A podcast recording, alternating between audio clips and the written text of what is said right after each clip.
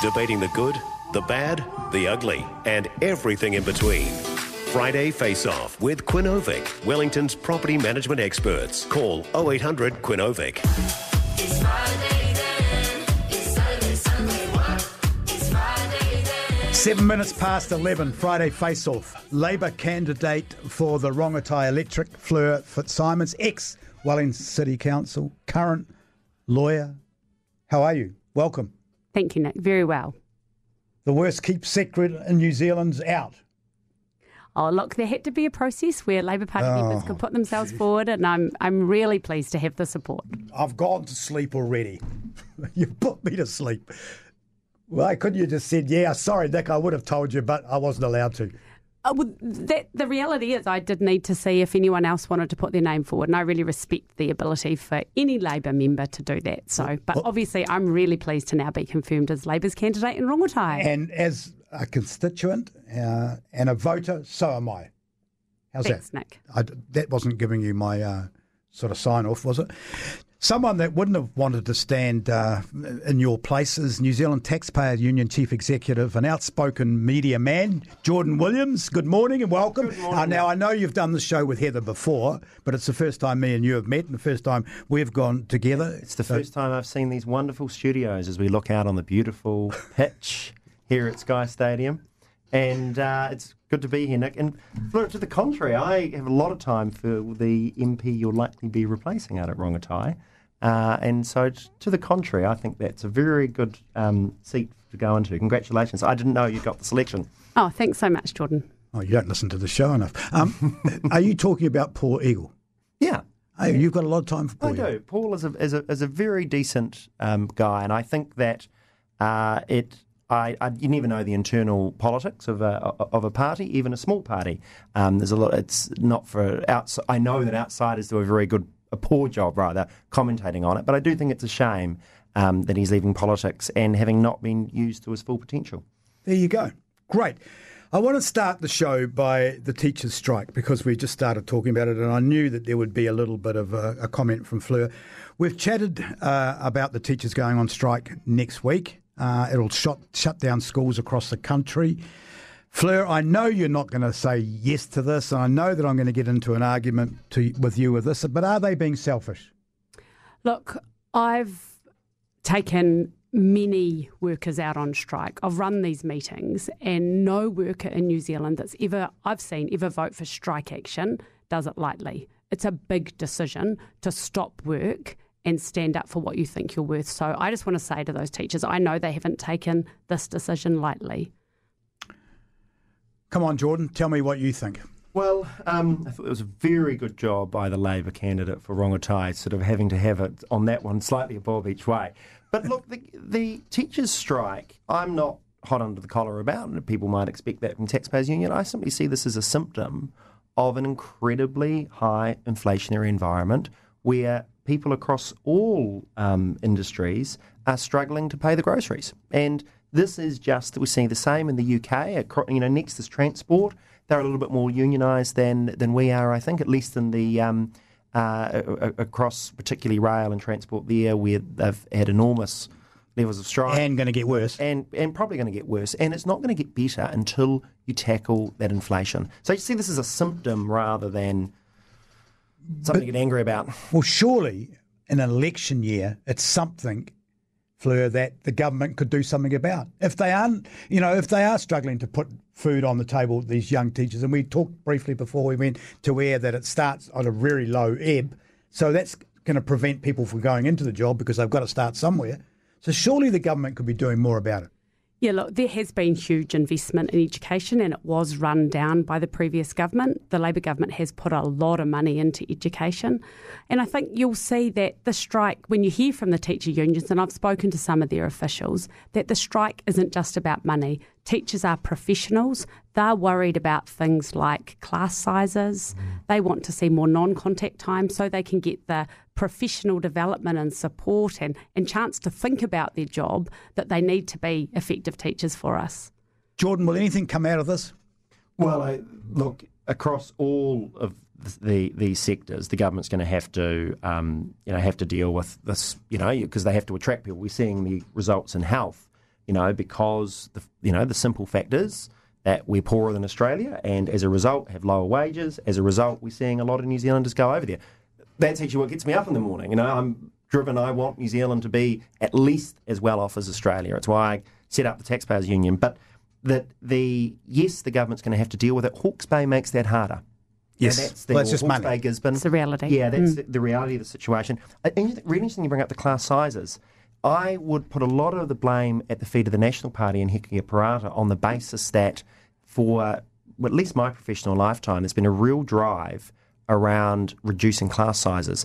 The evidence suggests actually a better teacher, a higher quality, um, more uh, e- educated, um, you know, a good teacher with a class twice the size is much better in terms of outcomes than striving for class sizes. And I worry that there is a trade off there. A- And you do need to see that support. So, the role of those teacher aides who have recently had a pay equity settlement, we know that teachers find it easier to get good educational outcomes when they have teacher aides there to support the work. But their work. this, this is where Fleur, Fleur, you and I will have a bit of an argument because I totally agree with Jordan, coming from an uh, educational background as parents.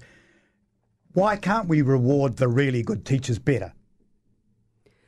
Well, we want every teacher to be a really good teacher because that's what every child needs. So if you start picking and rewarding some, then what are you saying to the children in the classes of other ones? What we need to do is bring the whole profession up and make sure that they have opportunities for professional development and that they get that professional, um, you know, uh, outcome from their work and that they feel good about it. And, You still they haven't answered my question. Why can't we have Because this? Because you we and need them all to be high performers. Us three, We- it doesn't three, work will, us three will always say we've got a teacher that we can remember. Who's your favourite teacher? Mrs. Horrocks. Who's your favourite teacher? Scott. See, there you go. It's it's simple. There were good ones in our lives. So why can't we reward them? Well, the problem is that discretionary systems like performance pay tend to reward those who are best at saying how good they are or have who have particular outcomes. And actually, you can't control what's happened at home for a child that comes into your classroom. So the kind of work that needs to go into those performance pay systems can never be fair. We're far better to invest in all teachers and make sure that they have professionally stimulating jobs where they're rewarded because every kid needs a good But teacher. You're assuming that that performance pay is centralised. I mean, if you look at Scandinavia, is often um, hailed as you know it's got big, um, it's a big proportion of the economy is government spending, but they're fiercely competitive in their um, in you know not only you pay high taxes but you get extremely good public services. And for example, the schools there they do reward the good teachers more. I just don't know why we wouldn't make it like any other organisation where the boss, in this case the principal, they tend to know, regardless of what your national indexes and the, the stuff coming fr- from Wellington, they know who adds the most value. Why not let them decide? And who's coaching the first 15 and who's doing the arts class and who's doing the drama class as well? But every school is different, and, and that's that's a good thing. It is one of the problems we've got at the moment the, was the criticism of the um, charter schools because one of them failed. They're closed. Great. How many schools are failing right now? And aren't that are zoned into a failing school that we don't close. Well, the problem from performance pay systems is that Māori do worse off, women do worse off because they're not as good as, as good at self promoting themselves to the principal. And what you'll also find is that teachers who are having trouble, who don't think that their maths teaching, for example, is up to standard, will be too scared to say so because it'll be counted Well, against that- them in performance that, pay. that, That'd be the case across any organisation. I think those are separate problems. That, and I don't, you know, I acknowledge that they're problems, but to to solve it with a one size fits all, where clearly is, fa- I mean, we are tumbling down the league tables in the OECD on education. It is a, the crisis we are not talking about, unfortunately, except the good um, uh, uh, uh, morning show in, in Wellington on ZB.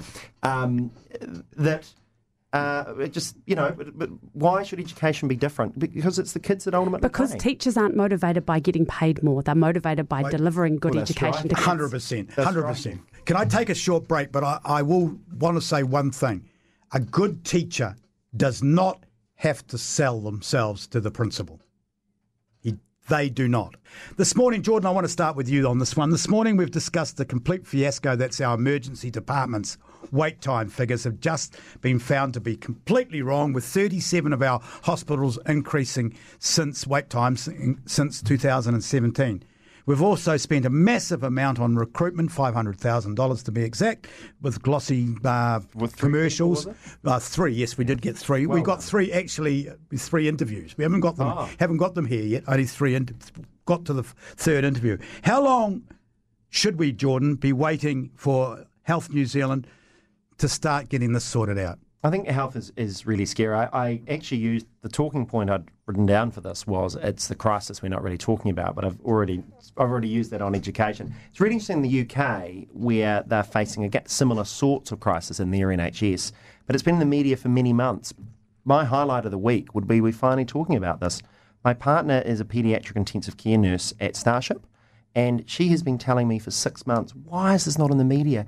Um, Northland's, I can't remember which one, hospitals, ED, apparently that it's just been absolutely at crisis point where people haven't been coming to work because they have zero confidence in their uh, in their management. And she kept saying, Jordan, why isn't this this in the media?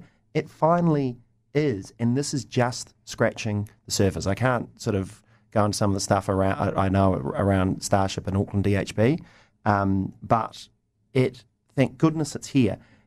We interviewed Rob Campbell recently on on our podcast. Um, Peter Williams interviewed him. He was saying that this Health New Zealand is going to lead to efficiencies. I call BS on that. Uh, I know again at Starship they have a head of nursing. They now a, have a head of nursing Maori, and there seems to be a heck of a lot more people there and a heck of a lot more officials in Wellington. But I am not convinced we're getting better outcomes. Fleur, you're a mother. Uh, medical, when you're a mother, med- medicine's top, isn't it? Health, health is like comes before education, doesn't it? I mean, that's Absolutely. that's my my humble experience, right? Have you ever really felt it as bad as it is now? Um, I've been waiting in the emergency room at Wellington Hospital with my children before, um, and relatively recently. And what I would say is that what you can see from the staff is that while they are stressed and it's hard work, they are doing an incredible job to prioritise patients and make sure that people who need medical care are getting it.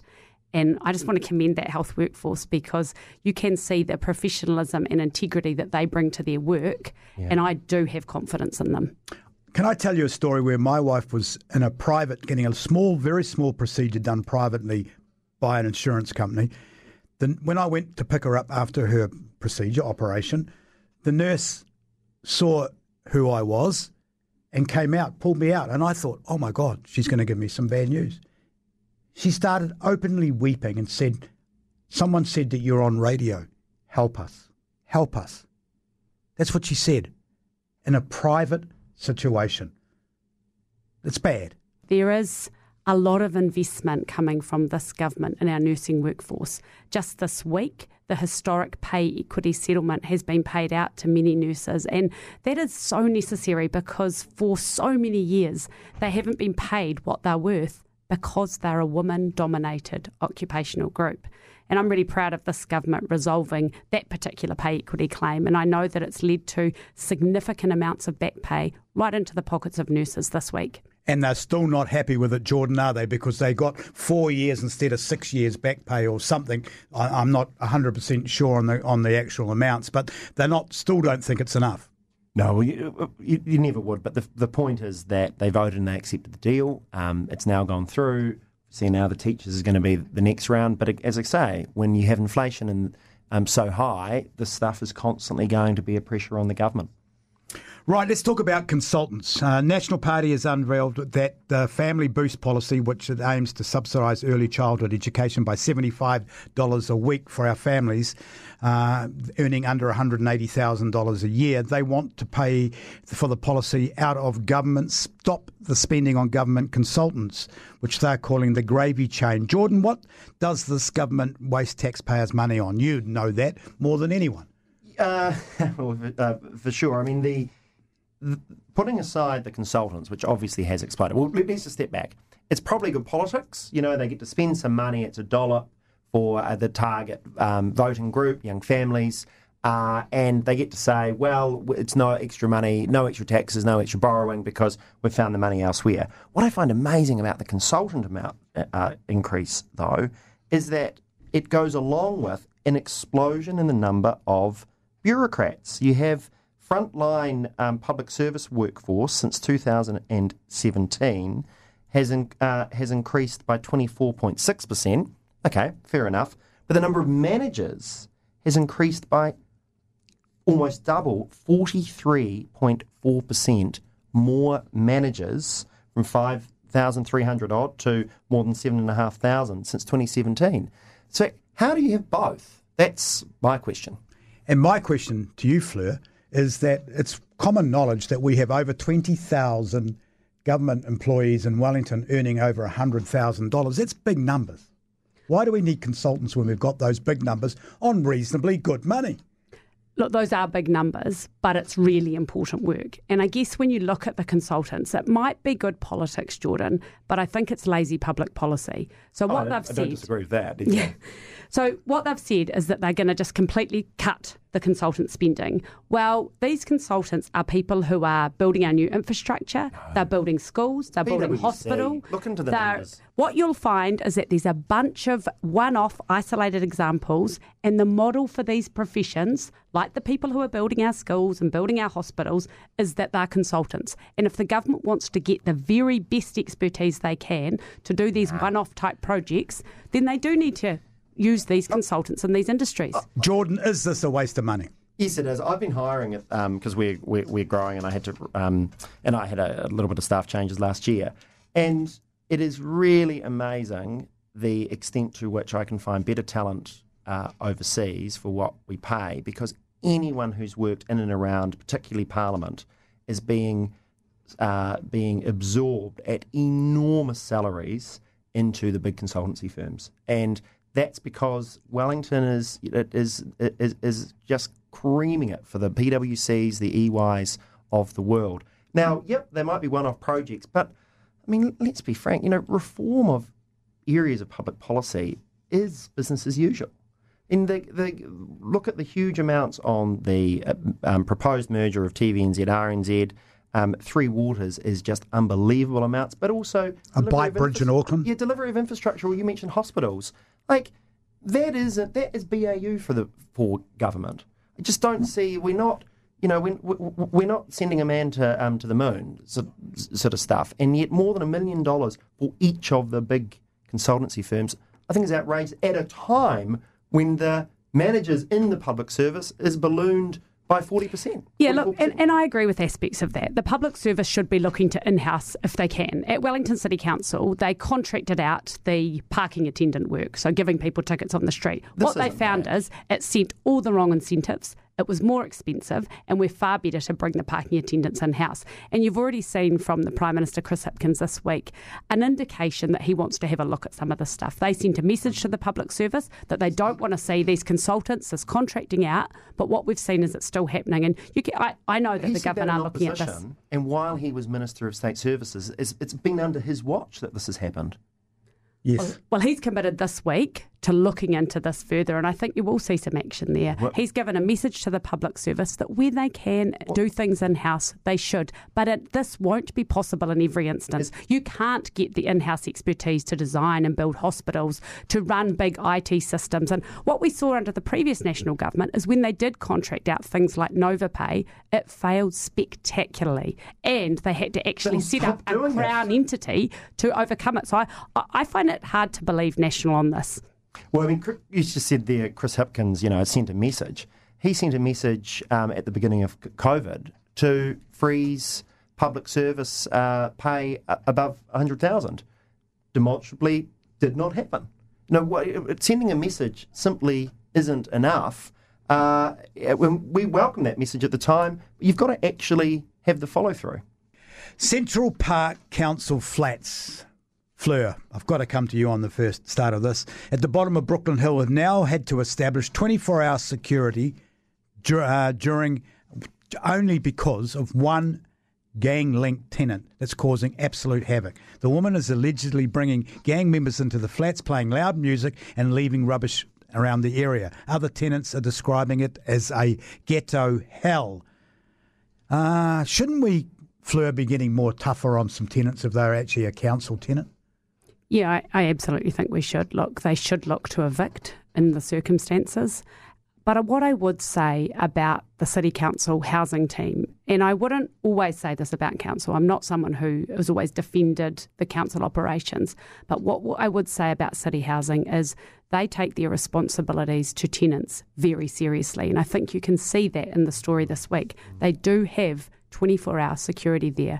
They are worried about the impact of this tenant on the other tenants. And I know that that team is full of people who are genuinely concerned about the pastoral care and the lives of the people who live there. So I think the council has taken the right steps, and I really hope they're not too shy about evicting this person if it comes to that. Jordan, I have a, I have an issue where where we have a Wellington City Council with their own housing uh, Second unit. largest landlord. Second, isn't sec, yeah, you're right. yeah. Yeah, it is the second largest landlord, and then we have New Zealand, the government running it. Why do we have two? Surely the council just should sell out to the government and have one agency looking after social housing. Um, I think that's that that's a um, historic leftover where a lot of councils have um, offloaded the housing stock into, for example, community-run organisations.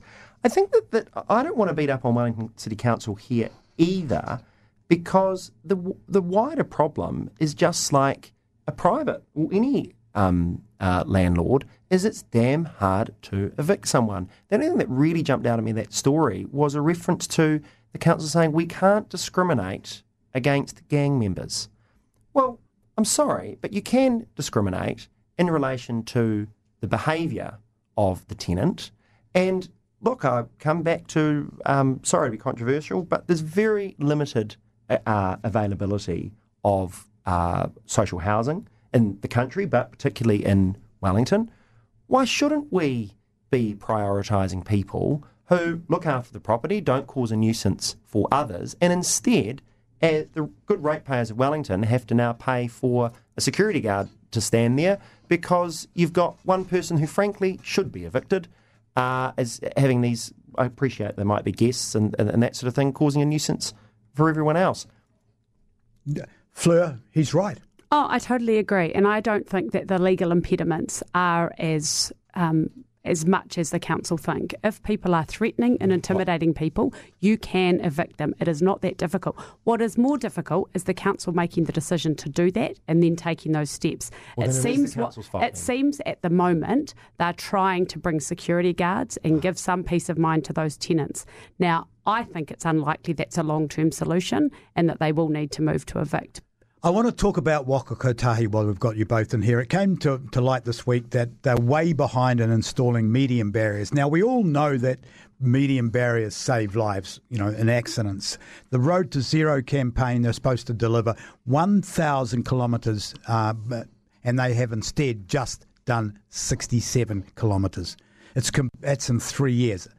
I mean, they've got till 2030 to deliver the thousand, but if they've only done 67 in three years, it doesn't look like it's going to do much. Jordan Waka Kotahi, has it got its priorities all wrong? Are they spending too much on damn commercials? Yeah, absolutely. The, we we probably get more um, annoyed people emailing the Taxpayers Union about Waka Kotahi than than any other org- organisation. The thing is, is they they've basically not done their job. Uh, we've got a crisis in, in the roading. You know, there's there's no argument that we've got more potholes. Uh, money has been diverted from the politicians for the Land Transport Fund um, off out of roads into public transport alternatives. At the Taxpayers Union, we've got a fairly fo- uh, strong view. If it's motorists paying for it, it should be going back into roads. And that was the historical position. The national, well, successive governments have watered that down more and more. You fill up your your, your tank of gas, you're now paying for cycleways, public transport subsidies, etc., etc., and we're seeing the results of that. In any case, Waka Kotahi's role is to at least do what they say they're going to do. 63,000, sorry, 63 Ks of a 1,000 kilometre um, objective.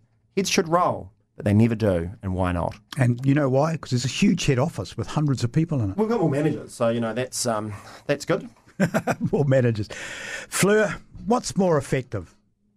Actually putting roadie median barriers in or reducing speed limits? Because they've got their reducing their speed limits. They've got that all sorted out. That's sitting on a computer. That's all been done. Yeah, I think we have to do both, and this government is committed to reducing the road toll. And I know that it is sometimes controversial to talk about um, these barriers and also reducing speed limits, but actually, I know people that have lost family members in car accidents, and once that happens to someone, they want to see every measure taken to reduce the road toll and make sure that other families don't go through what they've gone through. Yeah. Yeah, but we've got. Third, I mean, the, I, I, I can recall the first ever um, job I had working for an MP. Uh, he'd be in his sixties now, and he made. A, I overheard him make a comment that in my lifetime there won't be a decent road between Wellington and Auckland.